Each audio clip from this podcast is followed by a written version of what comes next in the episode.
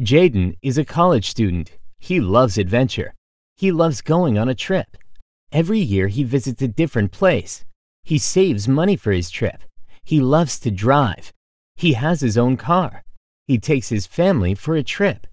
This year he planned to go on a mountain drive. He loves the mountain. He loves the view.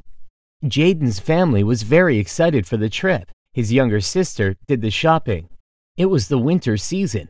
They bought warm clothes. They did the packing and left for the trip. Driving in the mountains provides many challenges. It was an amazing experience. The weather was very good. Jayden and his family had a memorable trip.